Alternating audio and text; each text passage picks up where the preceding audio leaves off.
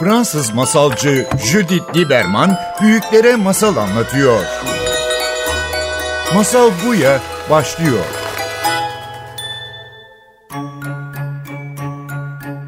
Masal Buya'ya hoş geldiniz. Bugün mitolojiden bahsetmek için Mitleri Varoluş Yolculuğu kitabının yazarı ve Yıldız Teknik Üniversitesi'nde Profesör Doktor Aynur Koçak'la beraberiz. Hoş geldin Aynur. Merhaba, hoş buldum. Şimdi ilk önce mitolojiden bahsediyorsun. Evet. Bu çağdaki öğrencilere mitoloji anlatıyorsun. Evet. Bizim bu çağında hala mitleri bilmeye ihtiyacımız var mı? Evet. Ne veriyor bize? Kesinlikle hepimizin hikayeye ihtiyacı var. Yaşamımızda modellere ihtiyacı var ve mitler bunları bugün de karşılıyor. Mitlerdeki modellerden örnek alıp yaşantımıza model yapıyoruz. Eğer mitler olmazsa e, yaşamında manası kalmayacak. Hepimiz varoluş sorularına ben kimim, neyim, nereden geldim, nereye gidiyorumu mitler sayesinde öğreniyoruz ve buna inanarak, bu bilgiyle donanarak rahat ediyoruz. Şimdi senin kitabında Mitleri Varoluş Yolculuğu Alfa Yayın Evi'nde e, çıkarttığın bu kitabında dünyadaki hemen hemen bütün mitolojilerden hikaye aldın, evet. onları birleştirdin evet. ve ondan bir yolculuk çıkarttın evet. bize. Bir var olma yolculuğu, dünyanın, evet. evrenin var olma, insanın var olma yolculuğu.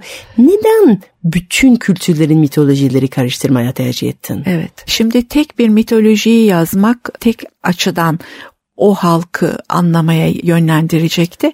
Değil mi? Çoğu zaman Tek başına ben e, Yunan mitolojisinden evet. bahsediyoruz. Yani en çok duyduğumuz ve bildiğimiz mitoloji evet. hatta mitoloji deyince Hemen. ilk aklına gelen evet, Yunan evet, mitoloji. Evet. Ama sen Kızılderililerin hikayesi de dair ettin. Evet. Orta Asyaların hikayesi evet, de dahil evet. ettin. Biz hep Yunan mitolojisiyle beslendik. Çünkü Yunan mitolojisi bir edebi forma girmiş ve dünyaya sesleniyor. Ama antropoloji çalışmaları, başka kültürleri tanıma çalışmaları neticesinde şu sonuca varıldı. Her halkın mitolojisi var. Her hmm. halkın mitolojisi olduğuna göre bütün halkları tanımak, bütün insanlığı tanımak ancak karşılaştırmalı mitolojiyle mümkündü. Bunun için böyle bir yol seçtim. Aborjinlerden Maya, Aztek, Çin, Hint hepsini bir karma yapıp sunmaya çalıştım. Bu çok zor bir yolculuktu. Tek bir halkın mitolojisini yazmak kolay. Ama bütün hepsini masaya koyup bunları sınıflandırıp e, ortaklıklarını, farklılıklarını yapı, e, yakalayıp sunmak epeyce vaktimi aldı. Ve onları birleştirmek için bir püf noktası, bir evet, fikir aldın. Evet. Yani hepsini aslında bir tanrıçanın Evet. Gözünden anlatın. Evet. Neden bir tanrıçanın gözünden anlatmaya Şimdi tercih ettin? Şimdi bütün mitolojilere baktığımızda genelde evrenin yaratılışına ilişkin mitolojilerde öncelikle büyük varlık, yüce varlık bir tanrıça formunda ortaya hmm. çıkıyor. Oradan evren yaratılıyor. O bir yumurta bırakıyor, o dans ediyor, o düşünüyor bazı mitolojilerde. O tanrıça düşünerek dünyayı yaratıyor. Bazılarında yumurtadan çıkıyor. Bazılarında dans ederek, bazılarında şarkı söyleyerek evreni yaratıyor. O zaman dedim bunu anlatacak bir tanrıça olmalı. Çünkü biz tanrıçadan masallar dinlemeye alışıktık. Annemiz, masal anaları birer tanrıçaydı bizim gözümüzde. Dolayısıyla en güzel hikayeyi bu anlatacak diye düşündüm. Sen çocukken çok masal dinledin mi? Evet, evet. Maalesef benim annem anlatmadı, babam anlattı masallarımı. Sen bir tanrıçadan anlat, e, dinlemedin o zaman. Hayır, ben e, bir tanrıdan dinledim. Ve sence mitler öteki masallarından ayırt eden nedir? Şimdi mitler aslında en basit tanımıyla kutsal hikayeler. Mitlere inanılıyor. Bu inanma masaldan hemen onu farklı kılıyor. Hmm. Kutsal hikayeler oluyor. Sizin için saçma gelebilir ama bir Afrikalı için o kutsalsa hepimiz ona kutsal olarak bakmalıyız. O kültüre saygı göstermeliyiz. Nasıl sizin kutsallarınıza laf edilmesine hoşlanmıyorsanız başkalarının kutsallarına da laf edemezsiniz. Sizin için absürt bir hikayedir ama onların kutsal hikayesidir. Ve bu kitabında sevdiğim parçası bu. İnsanlığın kutsal olarak gördüğü her şeyi bir araya getirdin. Evet. Yani biraz evrensel bir hikaye çizdin. Evet. Biz insan olarak bunlara inanıyoruz. Evet. Biz dünya dans edilerek, şarkı söylenilerek, hayal edilerek, düşünülerek yaratıldığını inanıyoruz. Evet. Biz e, insan böyle var olduğunu. Çünkü mitler bunlarla ilgileniyor Evet, değil mi? evet, E, evrenin varoluşu, insanın varoluşu. Birkaç varoluşu. kategori veriyorsun kitabında. Şimdi çok kaba olarak baktığımızda e, bütün halklarda karşımıza çıkan başlıca dört tema var. Evrenin yaratılışı, insanın yaratılışı, kendi toplumunun yaratılışı, kökeni ve takvim mitleri. Bir de bazı halklarda görülüp de hepsinde rastlanmayan konular var. Mesela eskatoloji adını verdiğimiz öte dünya tasarımları var. Öbür dünya nasıldır, nasıl olmalıdır, cezalar, günahlar, sevaplar. Mesela kahramanlık mitleri var. Mesela etiyolojik mitler, köken mitleri nasıl oluştu? Bitkiler nasıl oluştu? Çiçekler nasıl oluştu? Bunları Aklıma anlatan. şey geliyor. Bir sene önce bu radyo programda bir tane Yunan mitolojisine aşık bir çocuk geldi. Bizim çok konuğumuz güzel. oldu. Evet. Ve o da bir çiçeğin varoluşun mitini Evet, anlatmıştı. evet. Çünkü bu bizi çok güzel bir şekilde doğa bağlıyor Evet. aynı zamanda. Şey çağırıyor. Güneşe bak. Ne zamandır dünya dünyada bu güneş var? Nereden geldi? Ne yapıyor? Kimdir? Bir tane atlı arabasının içinde dolaşıyor mu? Nasıl bir yerden bir yere gidiyor? Yani bütün aslında merak etmemiz gereken yani varsaymamamız gereken şeylerin cevapları veriyor. Doğayı da sevdiriyor mitler. Siz bir çiçeğin hikayesini bilirseniz, siz bir hayvanın hikayesini, bir taşın, toprağın, güneşin, ayın hikayelerini bilirseniz onları anlamlandırırsınız. Manasız şeyler olmazlar ve özen gösterirseniz onlara. Doğaya özen gösterirsiniz. Çok güzel. Ve sen şimdi bu mitoloji öğrencilerine anlatıyorsun. Evet. Hem Yıldız Teknik Üniversitesi'nde hem de Yeditepe Evet, Üniversitesi'nde evet. ders veriyorsun. Evet. Bu çağındaki genç öğrencilerin ne tür tepki veriyor bu dersleri? Ee, İlgileri çekiyor mu? Önce hepsindeki e, genel düşünce başta söylediğimiz gibi Yunan mitolojisi var sadece. Onlara başka mitolojilerin de var olduğunu anlattıkça şaşırıyorlar. Ortaklıkları gösteriyorum. Benim onlara okuttuğum çok önemli bir kitap vardır. Bir Çift Yürek. Hmm. Bir Çift Yürek'te aborjinlerin hayat hikayesi, aborjinler arasında yaşamış bir Amerikalı kadını. Belki bu bir roman olabilir ama doğaya, kültüre saygı gösterilmesini en başta bunu okutuyorum. Ardından Gılgamış Destanı'nı okutuyorum. Ve Gılgamış Destanı'ndaki mitler filan Sümerler'de aa bizim bildiğimiz tufan miti Sümerler'de var. Evet var. Dolayısıyla hem dikey olarak hem senkronik hem de yatay düzlemde aynı anda yaşadığımız aborjinler veya eski kültürden Sümerlere örnek vererek her şeyin benzer tekrar ettiğini, ortak olduğunu göstermeye Bu çalışıyorum. benim için de masallarda, mitlerde de Evet. öyle, masallarda da Evet. en önem verdiğim şeylerden biri. Masallar evrensel. Evet. Aslında çoğu satın al, alabileceğimiz masal kitapların kapağın üstünde şey yazıyor. Yunan masalları, Evet, Çin masalları, evet, evet. Afrika masalları. Sanki gerçekten en büyük, en çok önem verdiğimiz şey bu masallara bir ulus vermektir. Evet. Oysa ki belki en evrensel edebiyat parçalarıdır Evet, evet. masallar, mitler. Her yerde bir Yunan masal kitabı açarsınız, aynı masal okursunuz. İran masal kitabında okuduğunuz aynı masal okursunuz. Yani ne güzel aslında aynı hayallerimiz, aynı Evet. korkularımız, aynı yolculuklarımızı yani bizim ortak yönlerimize aslında parmak gösteriyorlar. Kesinlikle. Ee, altını çiziyorlar. Evet. Bu özellikle bu dönemde çok önemli bir şey. Ne kadar İşte ortak. evrensel barışı yakalarız biz böylece. Mesela e, örnek e, olarak ateşin çalınması. Bütün dünya kültürlerinde ateş çalınarak insanlığa geçer.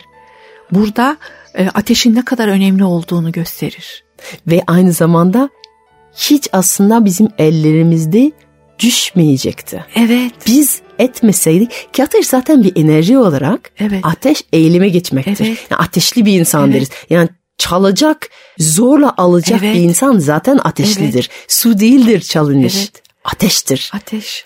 Sonra mesela yine bütün kültürlerde yılan en ön planda bir motiftir. Evrenin yaratılması şimdi tanrıça bir yumurta ortaya koyar bir yılan çevreler onu Yunan yaratılış mitinde. Yılanın o yuvarlaklığı Mısır mitinde de vardır, Hint mitinde de vardır. Niye yılan bir figür olmuştur? Cennetten zaman, kovulma mitinde vardır. Buddha'nın aydınlanma evet, zamanında bir evet, yılan gelir onu evet. korur. Yılana bakıyor insanlık. Yılan da doğanın döngüsünü görüyor. Dairesel. Kuyruğunu ağzıyla tutan bir yılan. Yuvarlak bir formu. E bakıyor ayın şekilleri var, mevsimler var. Gelip geçiyor. O zaman yılanı yuvarlaklığı dolayısıyla yeniden doğuş olarak değerlendiriyor. Yılan deri değiştiriyor. O deri hmm. değiştirmesi yine onun hiçbir zaman doğanın yok olmadığını, yenilendiğini gösteriyor. Bu ister Alaska'ya gidin, ister Afrika'ya gidin aynı şeyleri anlatıyor insanlığa. Ve çok ilginç çünkü aynı zamanda yılan bütün dünyada bulunan bir hayvandır evet, değil mi? Evet. Yılansız yani kanguru her yerde yok ama ah, yılan, yılan her yerde var ve her mitoloji de var. Çok ilginç. Her yerde yumurta var, her yerde su var, her yerde ağaç var ve bunlar aynı ortak dili söylüyor. Peki sence olmazsa olmaz hepimizin bilmesi gereken temel mitleri var mı? Yani özellikle bu modern çağda insanlara belki yaşamaya yardım eden hikayeleri var mı? Şimdi belki e, evrenin yaratılışı herkesin ilgisini çekmez, insanın yaratılışı ama hepimizin ortak bir modele ihtiyacı var. Bunu da kahraman mitleri veriyor. Hmm. Hatta Otto Rank bu psikanalistçilerden bir bebeğin anne karnındaki bir bebeğin de bir kahraman olduğunu çünkü orada yaşama tutunma mücadelesi verdiğini annenin bir kahraman olduğu o bebeği doğurma esnasında hepimizin kendi içimizde bir kahramanlık mitosu yaşadığımızı ve her gördüğümüz olumlu veya olumsuz olaydan ders çıkararak yeni bir yolculuğa çıktığımızı bu mitler anlatır. Mesela Herkül mitini okuyan, Oğuz Kağan mitini okuyan, Dede Korkut hikayelerindeki kahramanları okuyan veya dinleyen veya masallardaki kahramanları dinleyen herkes kendinde bu modelleri bulabilir. Dolayısıyla en önemli mitler kahraman mitleri bana göre. Bu hikayeler okurken öğrencilerin hayatı değişiyor mu sence? Değişiyor, değişiyor. Bakın e, hepsine ayrı ayrı kahraman olduklarını her gün hatırlatıyorum. Ve tabii bu da onlara sorumluluk veriyor. Ha. Ben madem kahramanım yapmam gerekenler var, yapmamam gerekenler var. Pes etmek yok diyorum. Kahramanlar hmm. pes etmez. Kahramanlar fedakardır. Kahramanlar mücadelecidir. Örnek modelleri biz basit günlük hayatımıza metro ile geliyorsun okula diyorum. Metroda başına bin bir şeyler geliyor. İşte senin maceran. Metroda yaşadıkların diyor. Belki de aynı zamanda şey hatırlatıyor. Madem kahramanım, madem bu benim maceram. Evet. Ne öğreniyorum? Evet. Yani sadece başıma gelen zorlukları değil, değil. ama onlar bana geliyor ki evet. büyüyeyim, ki genişleyeyim, evet. ki güçleneyim, ki daha fazla yapabileyim ya evet. da daha yardımcı olabileyim bu dünyada. Yani ve kendini önemsiyor. Önemsemek, kendini sevmek, yaptığının önemli bir iş olduğunu düşünmek onu daha da ileri seviyelere taşıyor. Harika. Evet. Sen çocukken babandan masal evet, dinledin. Evet, evet. Peki masal anlatıyor musun çocuklarına? Ben maalesef masal anlatamadım. Çok büyük koşuşturma içinde, mücadele içinde geçti hayatımız. Çabuk büyüsünler diye gözlerinin içine baktım. Ama e, bu masal anlatma macerasını ben torunumda sürdürmek istiyorum. Ona masal yazdım daha doğmadan. Oo, harika. E, şimdi o kitabı çıkaracağım. O eksikliğimi böyle tamamlamak istiyorum. Çok güzel bir hediye gerçekten. Eminim büyüyünce bundan çok İnşallah. mutlu, mutlu olacak. Evet. Peki mitlerle varoluş yolculuğu senin kitabında. Evet. Orada gerçekten okurlar bu Tanrıçın sesinden bütün dünyanın mitleri birbirine kavuştuğunu, bir araya geldiğini ve evrensel bir hikaye oluştuğunu keşfedebiliyor. Sence bu kitaba, bu yoğun kitaba dağılacak, bunca bilgi alacak okur neler kazanacak?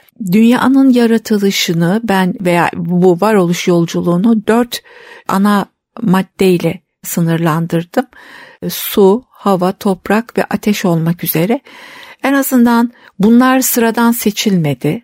Onlara kafa yoracak. Sonra mesela su, evrenin yaratılışını birlik, bütünlük ve ayrışma diye. Yani ben bunları felsefeden ve biyolojiden destek alarak ortaya koydum. Nasıl bir anne karnında bir yumurtanın döllenmesi hikayesi varsa onun önce bir tek yumurta arkasından e, bütünleşmek iki ayrı e, unsurdan meydana getirilmek sonra ayrışmayla yaratılışın başladığını yani bir kolay okuma değil aslında ama zaman zaman tekrar tekrar okunursa bilimle de çatışmadan gittiğini görüyorum hikayelerin. Çok enteresan. Anne karnında karanlık sular içinde başlayan yaşamımız bütün kozmogoni, evren yaratılış mitlerinde aynı sahneyle varlık buluyor. Aslında mitoloji bir arkaik Ar- bilim arketip. diyebiliriz. Evet, evet. Bilimin olmadığı zamanlarda insana ölüm nedir, doğum nedir, bunun sırları nedir bunları anlatıyor. Harika. Mesela bir Afrika miti var. Niye insanlar ölümlü oldu? Bunu anlatıyor. Hı, niye insanlar niye insanlar? oldu? Anlatır Afrika'da bize? bu mit anlatılıyor. Tanrı insanı, kaplumbağayı ve taşı yaratıyor.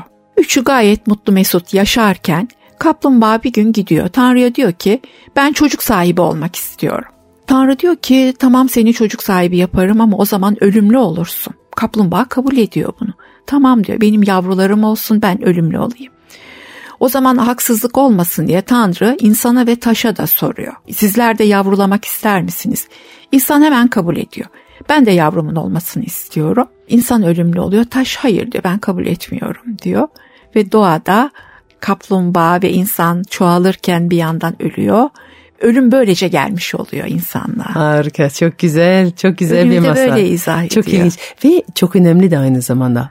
Ölümden bahseden hikayeler olsun. Evet. Çünkü ölümden bahsetmek için çok az kelime bulabiliyoruz. Evet, evet. Ve çocuklara da büyükleri de yani genellikle bir sessizlikle karşılaştığımız bir an olsun oysa ki eski toplumda ölümden çok bahsediyorduk. Kesinlikle. Benim de dileğim bu yani bir daha ölümden bahsedebilelim ki içimizde o trauma, Kabul o üzüntü bastırmayalım. Evet, evet. Aynen. Evet. Bizim dinleyicilerimiz için son bir tavsiyen var mı mitoloji ile ilgili? Mitoloji çok engin bir deniz. Gerçekten yakalayabilirlerse çok güzel vakit geçirirler ve hayatı daha anlamlandırabilirler her şeyi. Aynur Koçak çok teşekkür ederim. Rica ederim. Ben teşekkür ederim. Bir varmış bir yokmuş. Dünya dönüyor, her şey değişiyor. Sen geldin, ben geldim. Ömür dediğimiz. Bu evrende ancak bir saniye sürer. Senden önce, benden önce her şey farklıydı. Nasıl? İşte geliyor bir hikaye.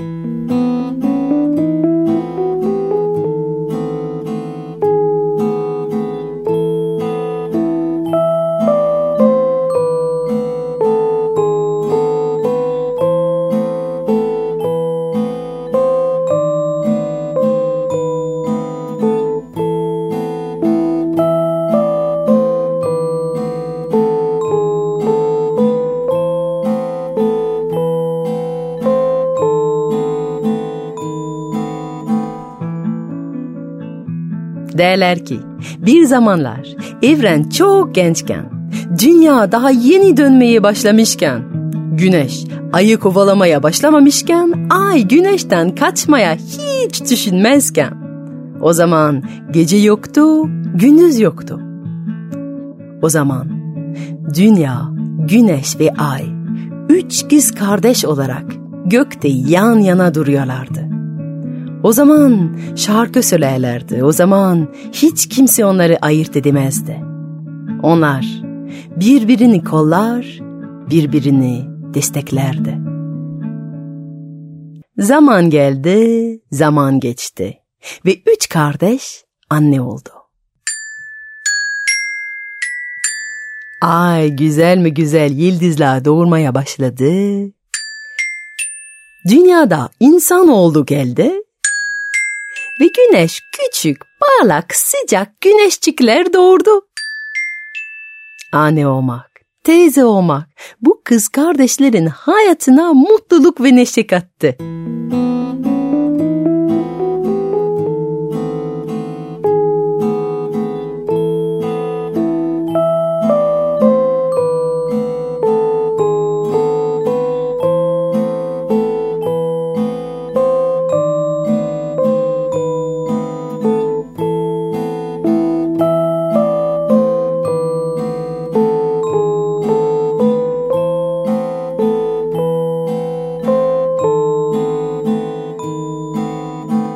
Ama çocukları bilirsiniz. Beşikte durduğu gibi durmaz.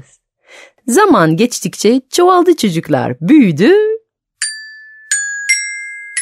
Sonsuz oldu yıldızlar ve gökte onlarla uçan sonsuz güneşçikler.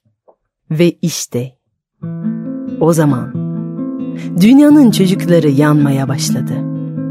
Güneşçikler çoğalınca su buharlaştı. Ağaçlar kurudu, toprak yandı ve dünyanın çocukları ölmeye başladı.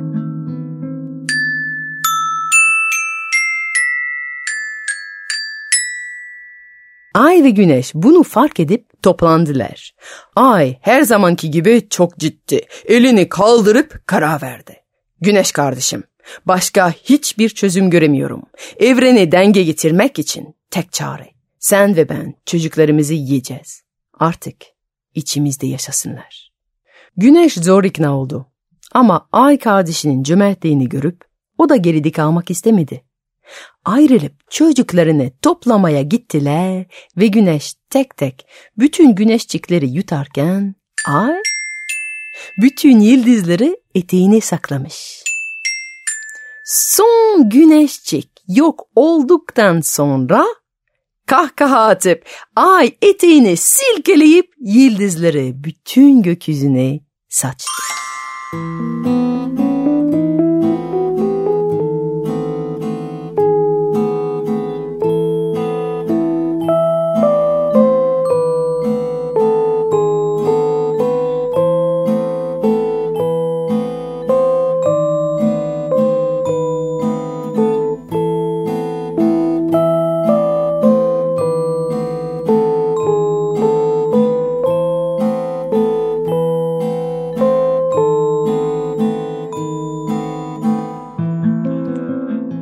İşte o günden beri güneş kardeşi ayı kovalıyor gökyüzünde.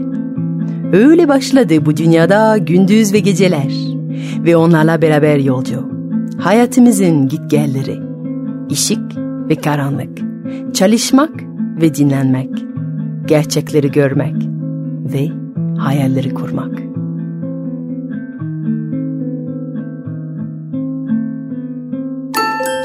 Fransız masalcı Judith Lieberman büyüklere masal anlatıyor. Masal Buya sona erdi.